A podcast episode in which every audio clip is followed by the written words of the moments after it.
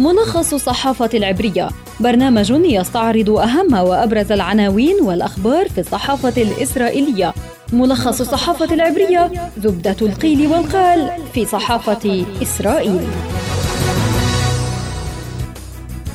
تحياتي لكم مستمعينا إليكم ملخص الصحافة العبرية يعده ويقدمه لكم عبر شبكة أجيال الإذاعية خلدون البرغوثي. وأستعرض معكم أبرز ما تناولته وسائل الإعلام العبرية الصباح اليوم.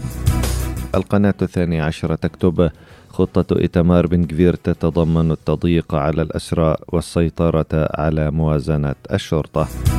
صحيفة هآرتس تكتب الرئيس الإسرائيلي يقول لوفد من حركة شاس ستكون هناك مشكلة في المسجد الأقصى فلكم شريك العالم قلق منه في إشارة إلى إيتمار بن كفير. وفي هيئة البث الإسرائيلية السفير الأمريكي في إسرائيل يقول إن الولايات المتحدة ستعارض كل محاولة للضم في الضفة. في موقع والله أعضاء جدد في الكونغرس يعارضون الاحتلال ويدعمون حركة مقاطعة إسرائيل وهؤلاء سيشكلون صداعا لنتنياهو. معارف تعنون بعد انتخابات التجديد النصفي الديمقراطيون سيواجهون الكثير من التحديات. عن ذلك تقول إسرائيل هيوم نتائج الانتخابات الأمريكية قد تمنح نتنياهو مجالا مريحا للمناورة في إشارة إلى إمكانية التعاون مع الجمهوريين. وفي صحيفة دعوت أحرنوت توافق على قانون تجاوز المحكمة العليا وتواصل الصراع على وزارة المالية الإسرائيلية.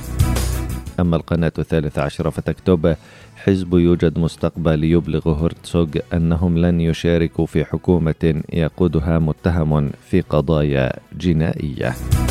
قالت القناة الثانية عشرة إن ضمن خطط إيتمار بن كفير عند توليه منصب وزير الأمن الداخلي في حكومة بنيامين نتنياهو العمل على التضييق على الأسرى في سجون الاحتلال. ومن ضمن الإجراءات فصل الأسرى عن بعضهم بحيث لا يكون في الغرفة الواحدة عشرة أسرى بل سيعمل بن كفير على وضع كل أسيرين في زنزانة. وبشأن المسجد الأقصى فيبدو أن نتنياهو سيكون صاحب القرار فيما يتعلق بالإبقاء على ما يسمى الوضع القائم. ولن يسمح نتنياهو لبن غفير بالتدخل في وضع الأقصى الحساس سياسيا. لكن بن غفير قال إن قضية المسجد الأقصى لم يتم التوافق عليها بعد وإنه سيطالب بالتعامل مع المسجد الأقصى كما تتعامل أي دولة ذات سيادة على أهم موقع فيها.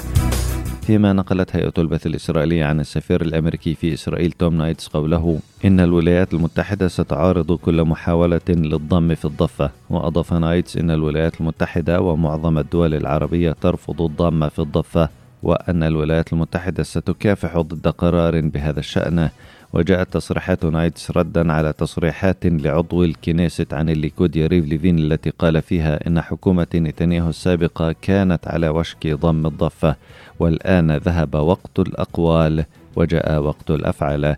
وعن إمكانية تولي بن غفير منصبا وزاريا في حكومة نتنياهو قال السفير الأمريكي إن هذا سيناقش عندما يحدث.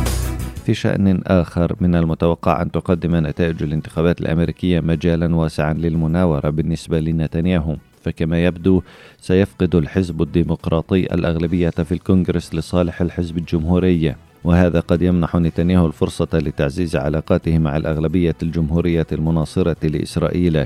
كما ستؤدي خسارة بايدن الأغلبية إلى وضع عقبات أمام خططه ما سيقلل تأثير الولايات المتحدة. في قضايا عديدة. نهاية حلقتنا من ملخص الصحافة العبرية أعدها وقدمها لكم عبر شبكة أجيال الإذاعية خلدون البرغوثي. أطيب التحيات. إلى اللقاء.